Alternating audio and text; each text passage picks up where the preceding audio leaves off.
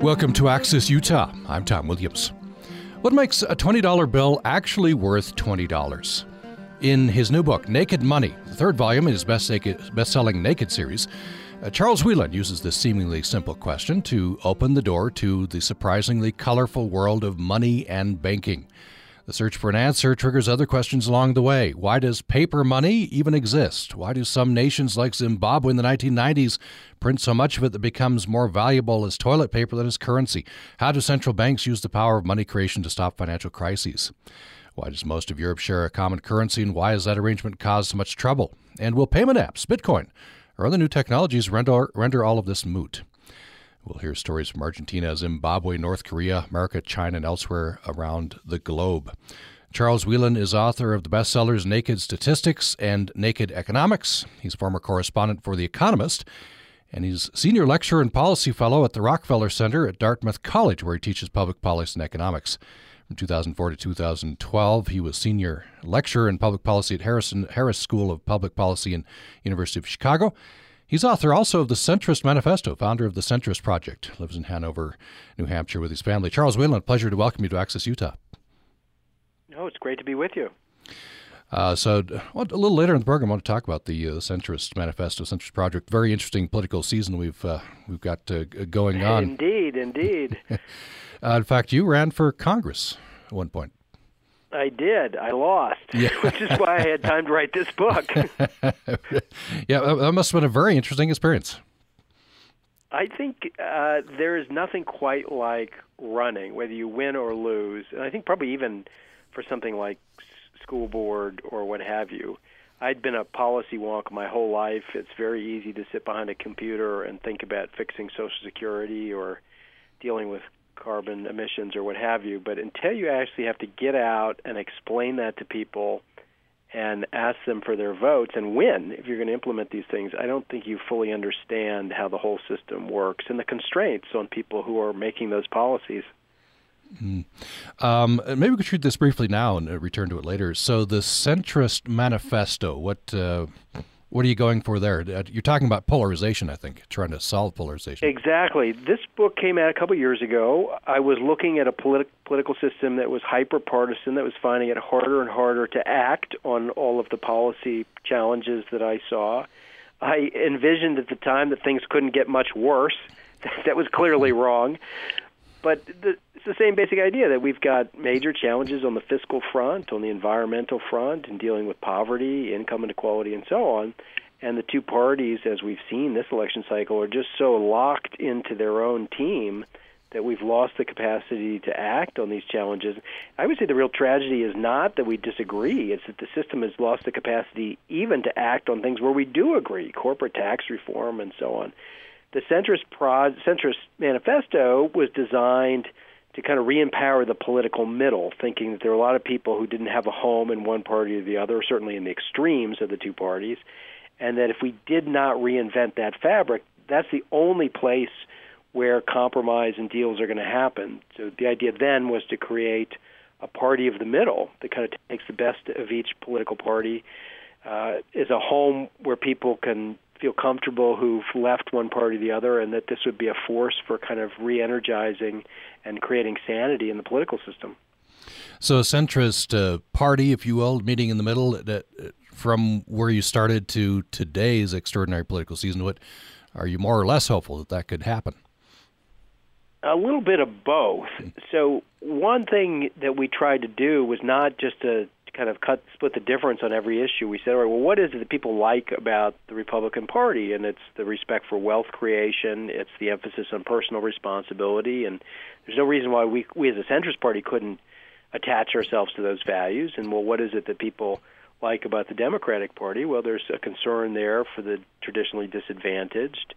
There is a concern for the environment that the Republicans have not shared recently, and we could make those important principles. So, in the end, we kind of invented our movement as fiscally responsible because we really have to get our books in order, environmentally responsible because, to my mind, that's the same as being fiscally responsible. If you live better today than you should by borrowing from China and leaving the debt for your children, that's not a whole lot different than living better than you should because you despoil the environment and you leave the mess to your children. So those two things, to my mind, fit neatly together. But of course, they would get you thrown out of one primary or the other. As soon as you talked about curtailing entitlement programs, which the math suggests we have to do, you're done as a Democrat. And as soon as you talk about global warming being real, you're done in a Republican primary. And I just don't see where that has to be the case. What do you think of uh, uh, our former governor, Governor Jon Huntsman here in Utah, is a part of a movement called No Labels. It seems to be kind of on similar turf. What do you think of No Labels movement? I, I really admire what Huntsman has done. I'm very familiar with what No Labels is doing. I think ideologically we're in the same space, which is look, we got to solve these problems. They actually, I think, give the the uh, problem solvers mantle to people they think are going to solve problems and so on. We've taken a slightly different tactical path in that we believe that the two parties have become the problem, that it's very hard to get incumbents to leave the comfort of their party in part because they're worried about being challenged in a primary by somebody who's to the right or to the left of them. Democrats worry about their left flank, Republicans about the right flank. So we've embraced the tactic of supporting independents, particularly in the U.S. Senate, where just a few of them could really make a difference. But in terms of the overall strategy, we're exactly where they are, which is look, these are serious challenges. Sane people need to come together and work through them, and it's going to have to require cooperation of people across the political spectrum. Maybe not the extremes, but certainly everybody in the middle.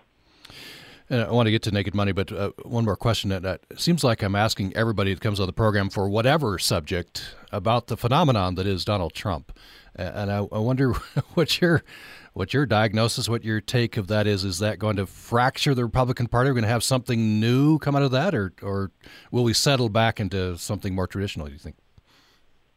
I think both parties are at risk of fracturing. Obviously, Donald is the more bizarre phenomenon at the moment, but I actually just came from giving a talk on the labor market. And what you see, I think the most salient development in my adult lifetime is this growing gap. We talk about income inequality, but when you really drill down on it, what you're seeing is a major and growing gap between the education haves and have nots. That people who are relatively highly skilled have benefited from the internet, they've benefited from technology, they've benefited from globalization and trade, they've benefited from immigration. And relatively low skill folks have been punished by all those things. Their jobs are replaced by technology, globalization, immigration, and so on. And that the frustration you're seeing, we've had relatively stagnant real wages for just about everybody from the middle of the income distribution on down. And I think some of those folks are lashing out and attaching themselves to Donald Trump. Some of them are lashing out and attaching themselves to Bernie Sanders. But to my mind, this is all a manifestation of people who just feel that they've been left behind economically.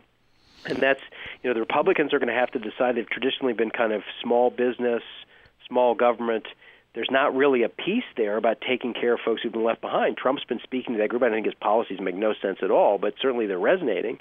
And Bernie, on the other hand, is talking about uh, just a bigger state, a more inclusive and expansive social safety net, but again, addressing the same basic sense of vulnerability. And that is the force that the political system is going to have to deal with going forward. Hmm. So uh, you have the successful series of books uh, to get into naked money here. So naked economics, uh, naked statistics, now naked money. By the way, New York Times. I, I love this quote. Um, they described your naked statistics. They said you're the Dave Barry of the coin flipping set. Do you do you embrace that, or what? Uh, what do you think about that? I do. There's no reason why you can't be a little funny and irreverent when talking about e- even serious topics. Uh, so absolutely, I think that what all three of the books have tried to do, and certainly the first two have proved successful at it, is to take really important, seemingly complex topics that have often been totally obfuscated by academics and technical writers and just drill down on the essence of what they are, why they matter, but in a way that's it's not dumb. It's not dumbed down. It's not meant to be patronizing. It's just, look, this is the essence of what's happening here in an interesting way that's heavy on anecdotes, humor, examples, and so on. And people so far have responded to that. By the way, if we connect up uh, uh, politics, which we were talking about, to say monetary policy, you talk about that in this book. Um, you cite the example of uh, Rick Perry, former governor of Texas, who was running for president and uh, called Ben Bernanke's monetary policies treasonous. this is an example of how it, you know, there, there's not a solid division between the two. No, money is political and has always been political. And part of the reason is that what we're also talking about, in addition to money, is inflation or deflation. I mean, the, the Federal Reserve and government more generally is responsible for ensuring the value of the currency. And of course, if the currency loses value, you get inflation because everything costs more in dollars. And if it gains value, as has happened periodically throughout U.S. history, including to a great degree during the Great Depression, then you get deflation, prices falling. And different groups are affected very differently by those two phenomena. So if you happen to be a debtor, you really want inflation because you owe $1,000 to the bank. If the value of that currency loses a lot of its value, then the money you're paying back has been significantly depreciated. You're effectively having part of your debt wiped out by inflation. Conversely, if you owe a fixed amount to the bank and prices are dropping, so the money you have is more valuable, then you can be crushed by your debts. And this, of course, has happened long before Rick Perry. If you go back to William Jennings Bryan, remember the Cross of Gold speech in 1896? Really, what he was talking about was the fact that farmers in the West were being crushed by falling prices. They're getting less when they sell their crops, but their debts are are the same and they're fixed in nominal terms. So when you're getting less from what you sell and you owe just as much as you used to, you're being crushed by falling prices. So what they wanted was really more expansive monetary policy to bail them out. So Rick Perry was not the first. Uh, and this goes way back. We'll get into this as well. Uh, you know, the famous uh, fight. Andrew Jackson uh, didn't want a central bank, and he finally got his way. Um, let's talk more about this when we come back from a break. I'll, I'll ask Charles Wheelan to, to take us back to basics. Uh, the the question we began the program with: What makes a twenty dollar bill actually worth twenty dollars? We'll consider that twenty dollar bill. Uh, Naked Money is the book. Subtitle is a revealing look at what it is and why it matters. The author is Charles Wheelan. More following the break. Programming on Utah Public Radio was made possible in part by our members and the Cafe Ibis Roasting Company's second annual Randy Worth Half Century Ride.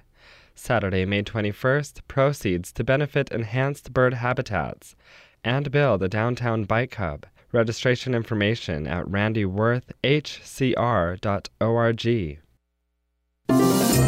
Experts say if we switched our energy sources to renewables, we could reap huge financial benefit. The benefits exceed the costs by a factor 5 to 20.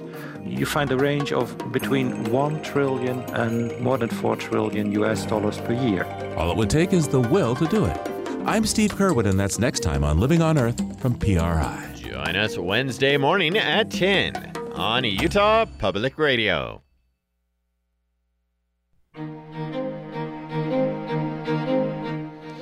My guest for the hour is Charles Wheelan. He's author previously of Naked Economics and Naked Statistics. The new book is Naked Money.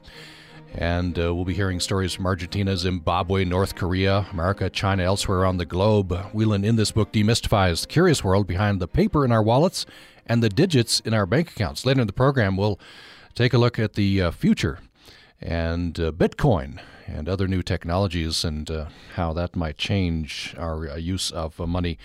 Uh, Charles Wheelan is author previously of Naked Statistics and Naked Economics, as I said, former correspondent for The Economist. He's senior lecturer and policy fellow at the Rockefeller Center at Dartmouth. College. You're welcome to join this conversation at 1 800 826 1495. That's toll free 1 800 826 1495. Or upraccess at gmail.com is our email, upraccess at gmail.com. So, Charles Wheelan, you, you begin your book by uh, asking us to take the $20 bill out of our wallet or purse and uh, look at it up close. Um, and the, the central question what makes a $20 bill actually worth $20? Because somebody will give you a bunch of stuff for it. There's really, I mean, that, that as simple as that answer is, that's when you drill down on it, what's going on. Uh, it's not has no intrinsic worth. You can't take it to any organ of the government and get anything official for it. You can't get gold, you can't get silver. The Treasury won't give you stuff for it. But when I walk out of my office down to Main Street and I'm hungry, if I wave that twenty dollar bill around, someone will give me what we now recognize as roughly twenty dollars worth of stuff. We know, you know, that that's going to be probably lunch for two, you know, uh, some athletic equipment, anything I might want, parking for a long, long time. So in the end, it's the confidence not only that you can get things of value for it, but that other people will accept it, knowing that they will get things of value for it. Now, at times in our history and the, the history of other nations, the currency has been tied to, say, gold. It's been tied to something specific. Uh, and that's a little easier, I guess, for mm, people to grasp. But uh, you know, when you yeah, it's easier to it's easier to grasp when you think about the arc of how we got where we are, because it is very strange that all of the world's industrialized economies, without exception, have paper money with no intrinsic value. If you go back 5,000 years, people tended to use commodities as money, and that's very easy to get your money around, your mind around. So if we all grew wheat, it's very easy to trade somebody a bushel of wheat for animal skins or whatever else you wanted. And different societies use different things. It might have been tobacco or animals or shiny shells or what have you. As time went on, different societies adopted different commodities, and some adopted precious metals because they were smaller and more portable, and you could have more value packed in a relatively small coin. And oftentimes, regime government regimes would stamp them, and then you have official coins, but it's really not that radically different than a bushel of wheat, if as long as you believe that there's a certain amount of precious metal in the coin. So that's all reasonably understandable. Then you get to a point in the United States and elsewhere, people decide I don't really want to carry around a lot of gold and silver. What I'll do is I'll put it in a bank, and they'll give me a paper certificate that says it's there. And I'll just use that paper certificate to conduct commerce. And now it's paper money, but it's still backed by something. It's a little trickier than gold and silver because when I give the paper to somebody, they have to actually believe it's legitimate. They actually have to believe that the bank still has the gold and silver that was on deposit and so on. But it's not that hard to get your mind around paper money backed by a commodity. But then it's kind of like taking the training wheels off a bike. At some point, when people don't really take the paper money to get the gold or silver, they just believe it's there we kind of took away the gold and silver. So during the Great Depression, one of the things that Roosevelt did was suspend gold convertibility. So at that point, you could no longer take your dollars to the government and get gold and silver in return. And later on, Richard Nixon ended the gold window for foreign countries that they could no longer bring their U.S. dollars and get gold from the Treasury. And at that point, it was just paper. And then that gets us into psychology, right? And and uh, collective confidence, I guess, in in the government. And there's some strange examples of this in the book. So, for example, India has a currency and a legal structure that looks a lot like the United States. There's a central bank, the Reserve Bank of India, and they're responsible for protecting the value of the currency. There's a paper currency that is not backed formally by gold or silver. And the laws are the same as they are in the United States that if you have a rupee note, and it's torn or soiled or anything else. But as long as it has two serial numbers, it's still a legal bill. And in fact, if you take it to a bank, they're obligated to give you a clean, crisp new one, which is exactly the law in the United States. And I would imagine you, certainly I, have accepted all kinds of torn bills, ripped bills. I accepted one that had George Washington's face cut out once. They have phone numbers on them and so on. But I know if I have to, I can go take it to a bank and get a new one. But of course, since I know that, nobody actually bothers to do that because anyone else will accept it, knowing that it can be redeemed for a new bill. India, for reasons I do not fully understand, does not have that confidence. So even though the law is the same, people have decided that they won't take a soiled or ripped note. And of course, once enough people decide that, then nobody else will take a soiled or ripped note because they, they know it'll be difficult to pass along. And as soon as I show up in the country at the airport and get in a, a taxi with a driver and he tries to give me a ripped rupee note, I won't take it. So it's just the psychology. The law is the same, but in two different countries, the psychology of the currency is different. And in one country, people will take just about anything you give them, and in the other, they will not. This is a this kind of analogy to uh, or similar situation with the psychology. I'm thinking about it you know, run on a bank, right? If you get enough people who are not confident that their money is actually there, uh, that can cause big problems. Yes, and this is a really important piece of understanding banking in general. There is an inherent vulnerability to banking, however you construe it shadow banking, traditional banking, the repurchase market. They're all just fancy versions of a bank. And what a bank does is take money from depositors who are effectively lending money to the bank, and then they turn around and lend it to somebody else, and they take a cut in the process. This is actually a really important purpose in society. For those who are making deposits, we're getting paid a return on our capital. So if I'm saving for my children's college education, I actually get what economists would call a rental rate on my savings. So it, my savings are protected and they're growing in value. And on the borrowing side, there are people who want to start restaurants, there are people who want to go to college but don't have quite enough, and so on, mortgage, mortgages and the like. This is a really, really important function. It's one of the most advanced things in a modern society. Banks are great. But the problem is they are taking money from depositors and essentially promising that you can get it back whenever you want and they're lending it to people who are making long-term investments in houses and businesses and may not be able to pay those loans back right now even if the fundamental loan is solvent. Mm. And that creates the possibility for a bank run in any kind of institution that is borrowing and lending.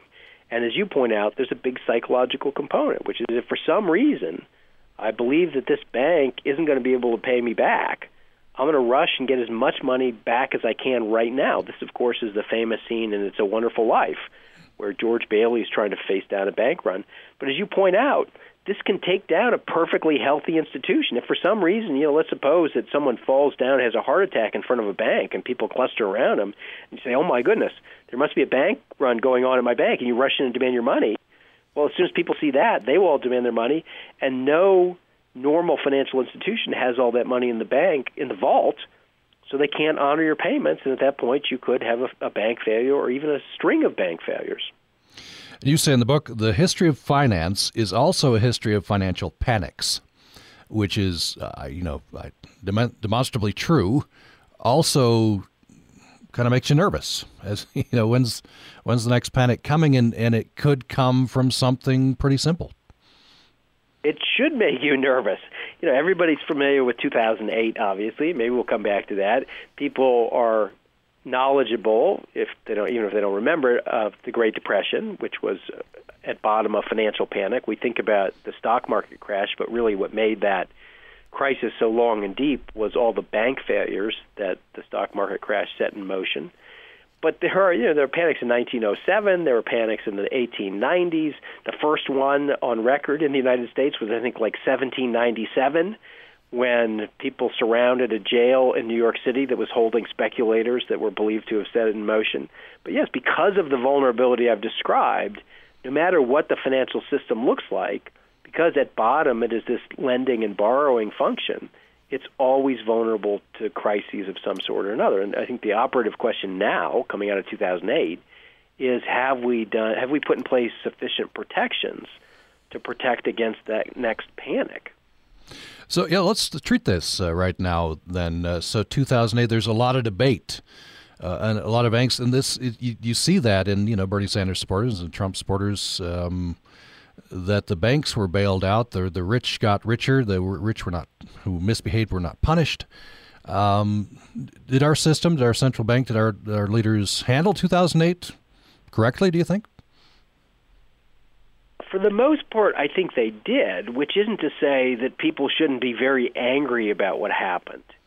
When you get into a financial panic, the central bank, so in our case, the Federal Reserve has the responsibility for trying to manage that so that it does not infect the rest of the broader economy. Once banks start failing, they will pull down with them other healthy businesses and people who have absolutely nothing to do with bad lending or reckless decisions will suffer enormously. So the analogy I use in the book, which I think holds up, is it's a bit like somebody who's smoking in bed.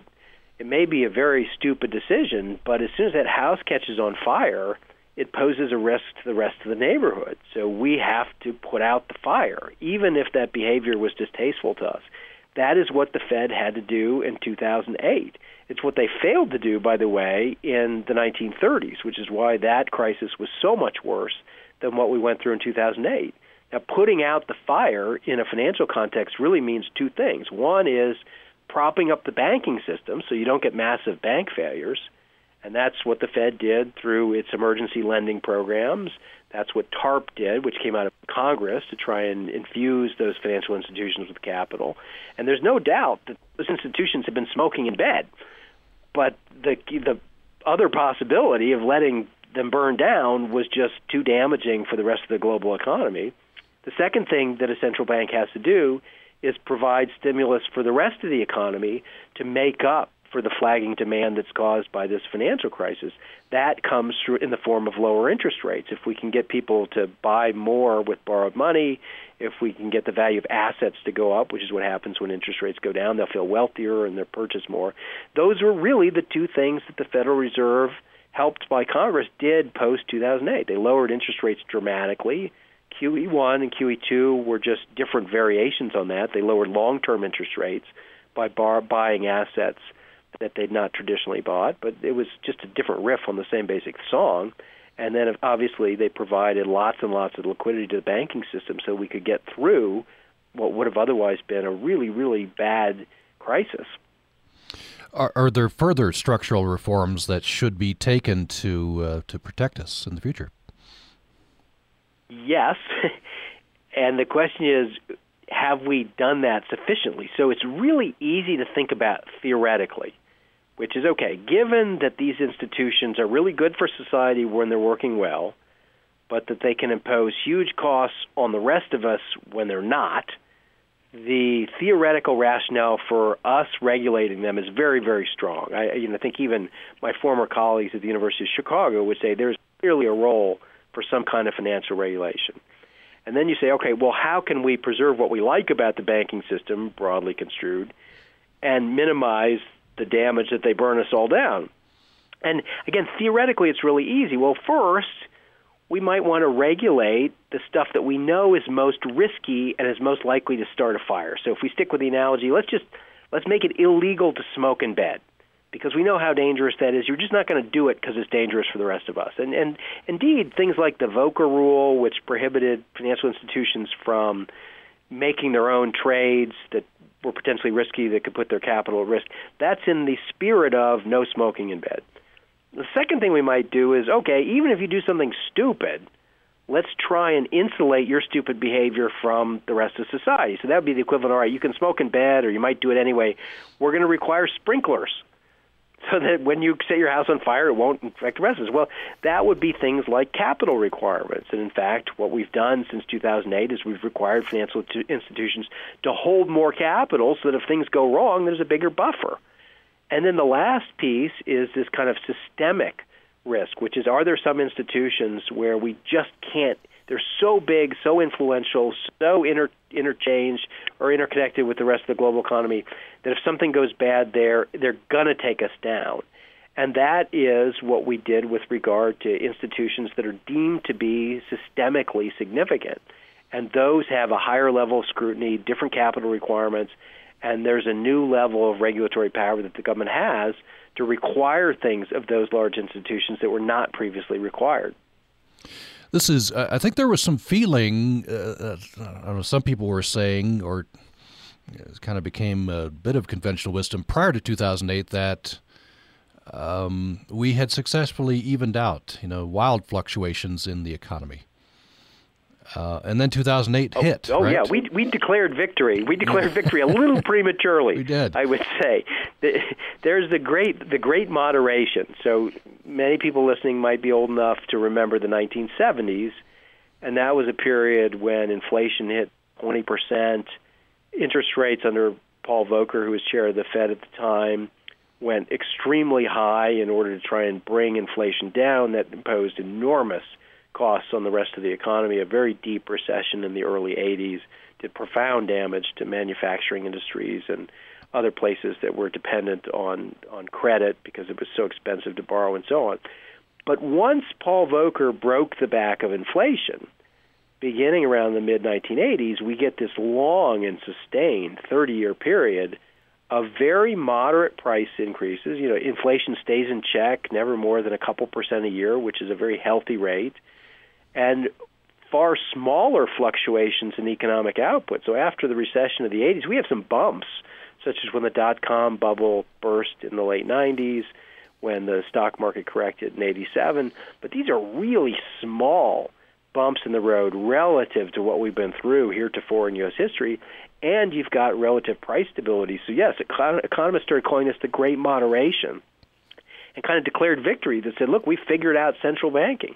We can, we've beaten inflation, and we've used our tools as central bankers to provide kind of steady growth without the wild fluctuations that have uh, have punished humans pretty much from the beginning.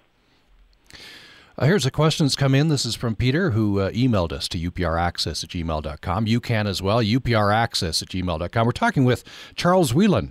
He's author previously of Naked Economics and Naked Statistics. The new book is called Naked Money. This is what Peter says. Sorry I lost the link. Recently I saw a video in which the author claimed the four largest U.S. banks currently have 55T, I don't know if that's 55,000 U.S. dollars at risk in commodities futures. If this is true, what is the potential effect on U.S. finance? Does that ring a bell? Well, the, the honest answer is I don't know. I mean, mm-hmm. part of what we try and do on the regulatory front is that first piece I mentioned about smoking in bed. I don't know how risky those those particular positions are because you know you may have out, outstanding positions with commodities, but you can hedge against it. You can put you know nothing's too risky if you've got sufficient capital on hand uh, against to, to post against losses and what have you. Um, you know, so for example, if I said, "Boy, someone just bought a ten million dollar house," isn't that really risky? I'm going to say, "Well, how leveraged are they? Did they, they buy a ten million dollar house and put a hundred thousand dollars down? In which case, if it loses some of its value, they're crushed." Or did they pay in cash? In which case, if it loses half of its value, they're still just fine. So I think it, a lot of it has to do with the details of how risky those trades actually are, and more important, what kind of reserves they're holding to offset anything that might go wrong. Um, I want to let's take another break. When we come back, I want to talk about China, and uh, that's come up repeatedly in the campaign. Donald Trump says he'll get a better deal with China, and uh, there there's some complaint about China uh, consistently undervaluing their currency, which of course helps with their trade.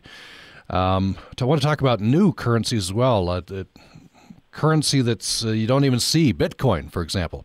We'll talk about uh, those two subjects and other subjects as well with Charles Wheelan. His new book is Naked Money, a revealing look at what it is and why it matters. More following the break. Programming on Utah Public Radio is made possible in part by our members and Apogee Instruments, a Cache Valley company building precision sensors that support global research in sustainable food production, renewable energy, and climate change. Remarkable Women is made possible with support from the Center for Women and Gender at Utah State University. If you hear the dogs, keep going. If you see the torches in the woods, keep going. If they're shouting after you, keep going. Don't ever stop. Keep going. If you want a taste of freedom, keep going. Harriet Tubman. Born a slave, Tubman fled north to freedom, later making 19 trips to the south as an Underground Railroad conductor, leading some 300 slaves to freedom. A nurse during the Civil War, she served the Union Army as a scout and a spy, and was active in the women's suffrage movement. Remarkable Women is made possible with support from the Center for Women and Gender at Utah State University, providing students another perspective of current societal issues. Information at womenandgender.usu.edu.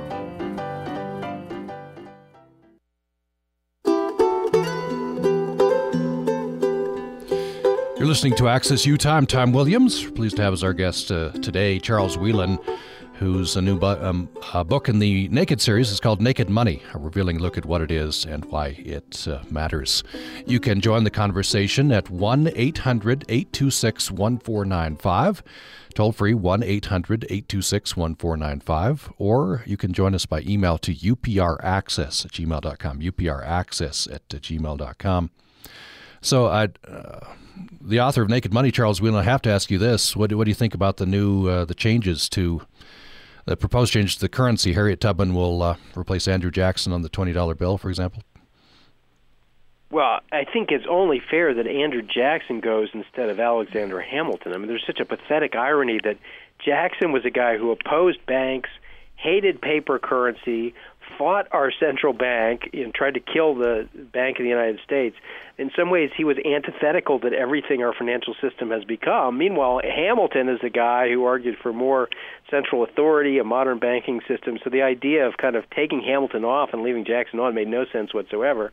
Obviously, I think it's a great idea to put a more diverse group of folks on the currency, but it, or, uh, Jackson was the guy I wanted to see go. There is some irony, I guess, in that these new folks are going to appear on the bills probably as we're likely to use fewer and fewer of these bills, paper money, as we go forward because of the changes in technology. Let me talk about the te- technology. It's fascinated by Bitcoin, which is basically it's, it's an invention of some person who may be anonymous, maybe not, uh, who just invented this algorithm, and you mine for you, if you solve the algorithm, you get this Bitcoin, and then you can actually buy things with with Bitcoin. Is this the future? Do you think?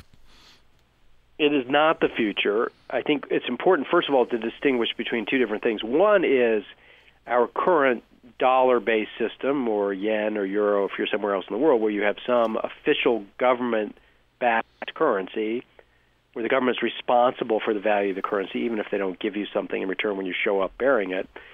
And uh, Bitcoin, which is a kind of private currency that's been created out of the internet, we can still use the dollar electronically. So you may show up at a Starbucks and use your phone to pay. That's just a different variation of using the old currency. It's really, in many ways, not different. It's not any different than writing a check, which is you, what you're paying is still denominated in dollars. There's still an in- intermediary that at the end of the day is going to take the money from my account and move it to yours. That's just a fancier way of using our old money, and there are a lot of convenient things to recommend it. Bitcoin is saying, wait a minute, we're going to ditch the dollar too and have our own currency. And as you point out, this is an algorithm that was written by a programmer. There are reports in the last couple of days that we may actually have found the person who wrote the program. But for folks who are not terribly familiar with Bitcoin, the way you get Bitcoins is you hook up your computer to the network and you solve very complicated math problems. Therefore, the more computing power you have, the more computers the more likely it is that you'll solve one of these problems. They're complex factoring problems. It's called mining in part because it's like mining for gold, which is you just throw lots and lots of energy at trying to find something of value, whether it's a Bitcoin or a nugget of gold. And then eventually, if you're lucky, your efforts are rewarded. But people who get these Bitcoins can then spend them and buy things, but they can only buy things because there are other people who have said, I'll give you something for Bitcoin it's that confidence game that we described earlier. There's some early entrepreneurs who said, "Yeah, I'll give you a pizza or something of more value if you give me the bitcoins." That kind of set in motion this process where Bitcoin actually has some value. But I would argue it fails in the core responsibilities of money. Any money should do three things. One, it should be a unit of account, which means when you're doing a transaction, you think in terms of that unit of account. So when you go to the store and somebody says, "Yeah, that's going to cost you 57 bags of Cheetos," you're like, "Well, I don't even know how much that is." You don't think in terms of bags of Cheetos. If they say it's going to cost $57, you know exactly what that means. If they say it's going to cost 10 Bitcoin, do you know what that means? I don't. Right? So we don't. Bitcoin fails at present as a unit of account. Nobody, even people who are using it as a transaction mechanism, are not thinking in terms of bit, Bitcoin. Second, it's got to be a store of value, which means if you're not spending it, you put it someplace, you hope when you go back in a week or two or a year or two, it's worth roughly what it was when you put it there. Bitcoin fails miserably on that count too, because the value of Bitcoin relative to dollars and other things has fluctuated all over the place. And if it's gaining value, that's really bad for anybody who has debts denominated in Bitcoin. And if it's losing value, it's obviously anybody who's it's bad for anyone who's saved in terms of Bitcoin. Um, and then the last is a medium of exchange, which is how easy is it to use to buy things. And this is one where it actually does pretty well. I mean, the, the beauty of Bitcoin lies in the technology. A lot of people think even if the money fails, the technology will endure. It's, it kind of combines the best of a credit card with the anonymity of cash. So if you want to move a lot of money from here to Russia, anonymously, you can't do it in cash because it's just hard to get on the plane with a suitcase. You can't do it electronically through conventional methods because you'll leave a paper trail. But Bitcoin allows you to do that. Of course, that raises the final question here, which is who wants to move lots of money around the world without being traced? And that's kind of a nefarious group of characters for the most part. Yeah, there, has been a kind of a uh, association, negative associations uh, there. You, I wonder if you could connect this up, and I, I think you've outlined this uh, previously, but you begin your chapter on the future of money. Um, uh, connecting Bitcoin way back to the island of Yap and their giant stone money. Yeah, so this is one of my favorite chapters. It's kind of the most philosophical about what money is, and it starts with an anecdote that I think I first saw on Planet Money to give them their due. Although the island of Yap has been famous among people who study money for a long time, and Yap uses these giant stone wheels with holes in the middle. It's kind of like a little washer, only it could be eight feet in, dynam- in diameter and weigh thousands of pounds. And for really big transactions, that's what you use. So if your kid goes off to college at the University of Yap, you might give somebody one of these giant wheels and they come they're mined from an island that's hundreds of miles away. You got to row in a canoe to get them which is of course what makes them scarce and valuable and so on. There's a story that that I saw on Planet Money where somebody was coming back in a boat with one of these big stones and in a storm it went overboard and went to the bottom of the ocean and couldn't be recovered. And what's curious about it is they didn't say well that's lost what they said is, okay, well, we know where it is and we know who owned it when it went overboard, so let's just treat it as if it still exists. And that that seems very weird that you could have money go overboard and still work, but of course it makes complete sense because the way these wheels worked is they were too big to move around anywhere. If, if you had one, you kind of keep it on your front lawn, and when your son or daughter went off to college, all you would do is kind of make a record that the university now owns the stone. It doesn't actually move it may still be in your front lawn. Only somebody, and when the university pays a salary to someone, they may say, "Okay, you now own this wheel that's in somebody else's front lawn." So the fact that it's now at the bottom of the ocean doesn't actually make any difference. The person who owned it could now say to me, "Well, it's in the bottom of the ocean. Everyone knows that. Now you own it." Right? So when you get once you get your mind around it, goes right back to the idea of confidence that we spoke about, and more important, it introduces this idea that money's just a record-keeping device. It's a it's a store of value that if you rake my lawn I give you currency, and that just signals to you that I kind of owe you something of value. And when you use that money to give it to somebody else, you say, well, somebody owes me something of value. Now I'm transferring it to you. And in theory, you could do that with just a giant spreadsheet. It's all about just keeping track of who owes who, whom what. And the stones worked, whether they were at the bottom of the ocean. Paper currency works because you actually pass things around like poker chips. But in theory, we could do it electronically as well. We just keep track of who did what and that the, tra- the, the trail of value as it works its way through the economy. If you just joined us, we're talking with Charles Wheelan. We're talking about uh, the third in his very successful Naked series. The new one is Naked Money. I want to talk about the U.S. and China. And in this chapter, you open up a very interesting uh, story. You say in November 2009, President Obama made his first uh, visit to China. And in the months prior to that meeting, New York Times reported that Chinese officials were asking their American counterparts extensive and detailed questions about the legislation that would eventually become the Affordable Care Act. And you say this wasn't just out of politeness. Yeah, no, it wasn't out of some deep seated interest in American health care. This was, I think, the example I use in the book. This is like somebody who's loaned you money for your house who expresses a lot of interest when you come back and borrow some more money to buy a boat, and they want to know a lot about the boat not because they really care about you as a yachtsman, but because they're a major creditor and they're a little concerned about you going out and spending even more money. The, uh, China is America's largest creditor, along with Japan. They have loaned us tremendous amounts of money, and they do that by buying the Treasury debt that's issued by the U.S. government. And when Obama went over there, they wanted to make sure that the Affordable Care Act wasn't going to impose massive new expenses on America such that we wouldn't be able to pay back our outstanding debt. There's so many things that are strange about this relationship, and that's what the chapter in the book explores. To begin with, in history, it's very anomalous for a relatively poor country, which China is, to be loaning lots and lots of capital to a relatively rich country, which we are.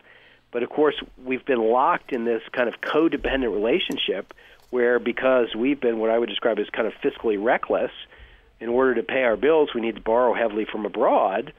And China needs to keep lending us money because it does two things. One is for some fairly complex reasons, it suppresses the value of the Chinese currency, which makes ex- exports more cheaper for the rest of the world. And second, by loaning us money, it makes us able to buy those exports that they're selling. So their economy depends on buying treasury bonds because it suppresses the value of the yuan, and our economy depends on them continuing to borrow lots and lots of money from us. But as I explore in the chapter, we can't keep borrowing at that level forever, and they need to develop an economy that is less dependent on a cheap currency and exports to the rest of the world. So, th- with that as foundation, uh, let me bring it forward to the to the current uh, political campaign. Uh, one of the main planks of Donald Trump's um, campaign, he says uh, he's going to get us a better deal with with China. He's, he's going to get, I guess, get tougher. He's going to get a better deal. Is, is that structurally possible? Probable?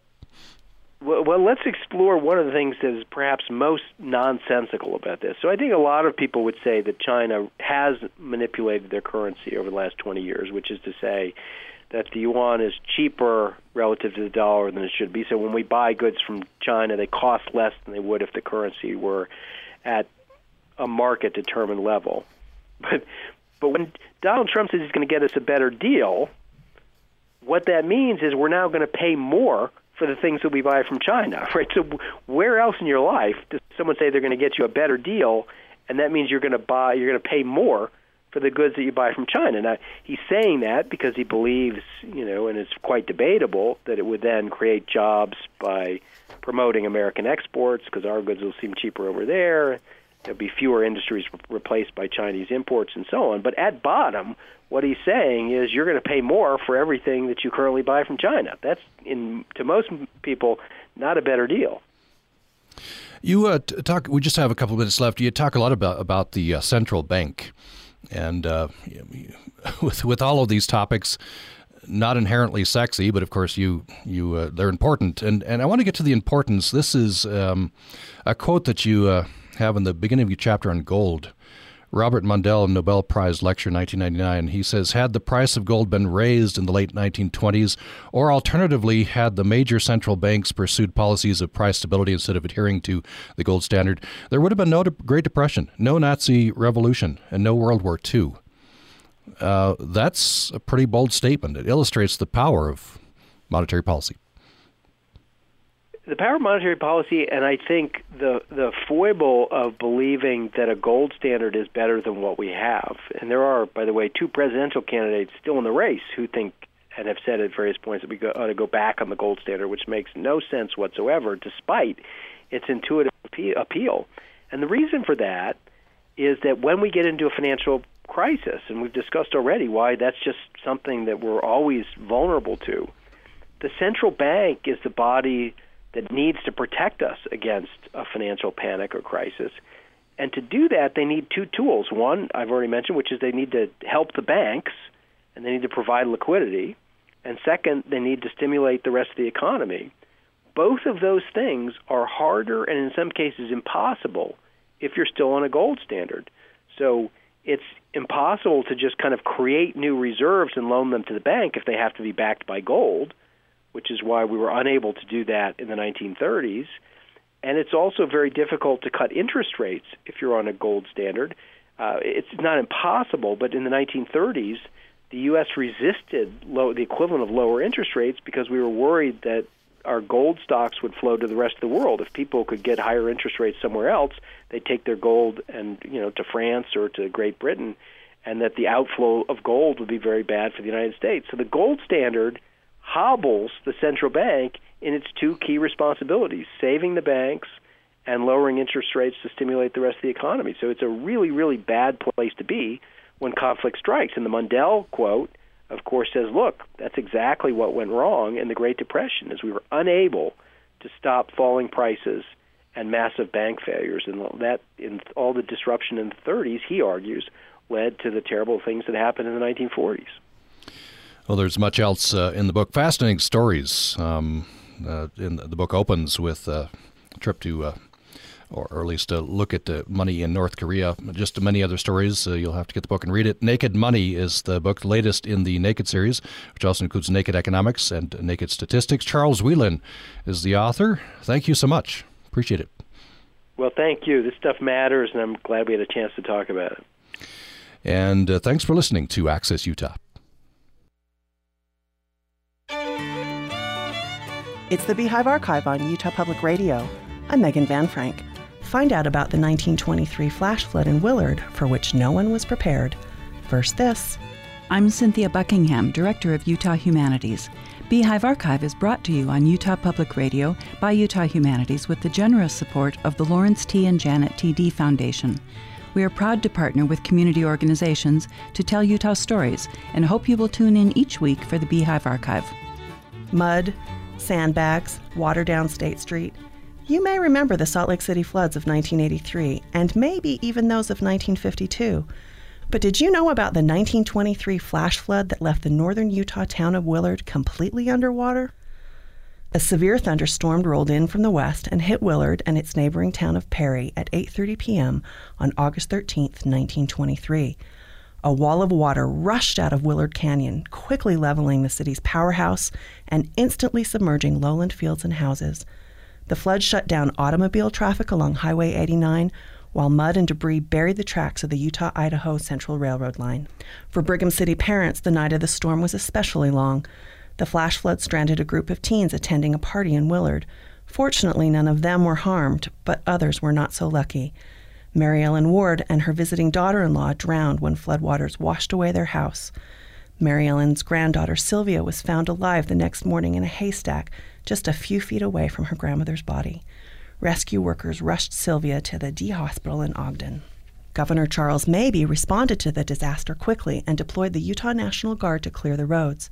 A county relief committee was also organized to collect funds to relieve the devastated farmers.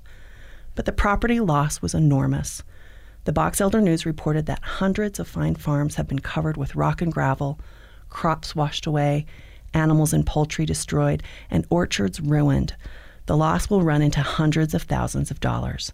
In fact, it was October before the sanitary conditions in Willard again met state health standards. Research and writing for this episode of the Beehive Archive were provided by Rebecca Anderson. Sources and past episodes may be found at utahhumanities.org. For the Beehive Archive, a production of the Utah Humanities Council, I'm Megan Van Frank.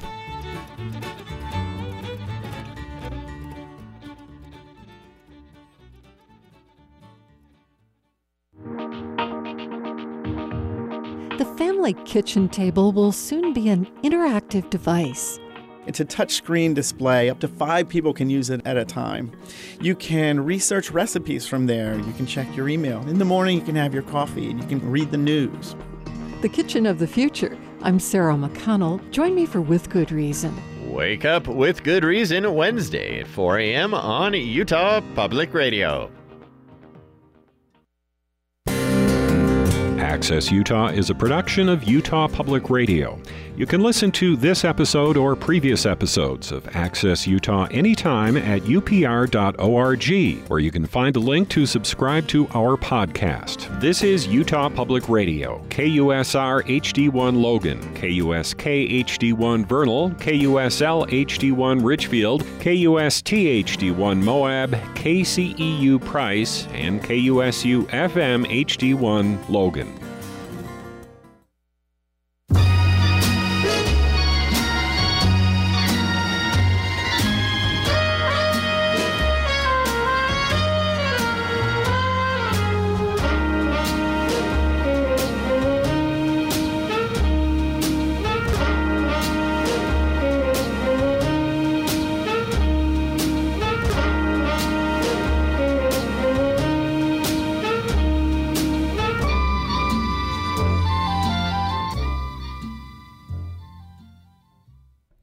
Utah Public Radio is a service of the College of Humanities and Social Sciences at Utah State University.